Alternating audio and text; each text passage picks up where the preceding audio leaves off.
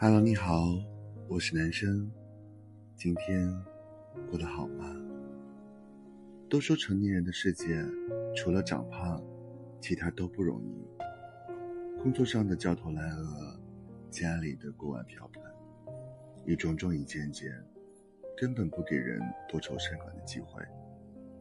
孩子不会因为发个朋友圈就不哭了，钱也不会因为发了朋友圈就来了。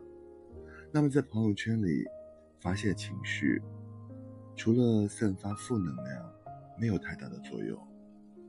自媒体人刘主任曾经说，自从创业以来，他已经戒掉了情绪，或者说是尽力克制自己，不放大负面情绪，也不沉浸在无用的情绪当中。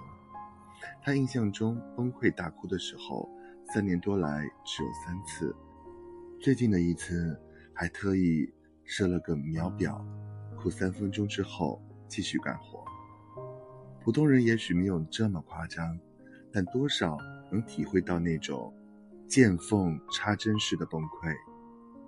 一个人的成熟的标志之一，就是明白每天发生在自己身上百分之九十九的事情，与别人而言根本毫无意义。不是所有人都能理解你的感受。都能给你恰到好处的安慰和指引，那么唯有把自己调成静音，才不至于被他绊住脚步。把情绪一个人默默消化掉，已经是一个成年人最后的体面。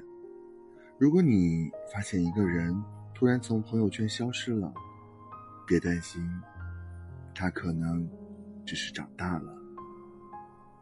谢谢你的收听，我是男生，我们下期见，拜。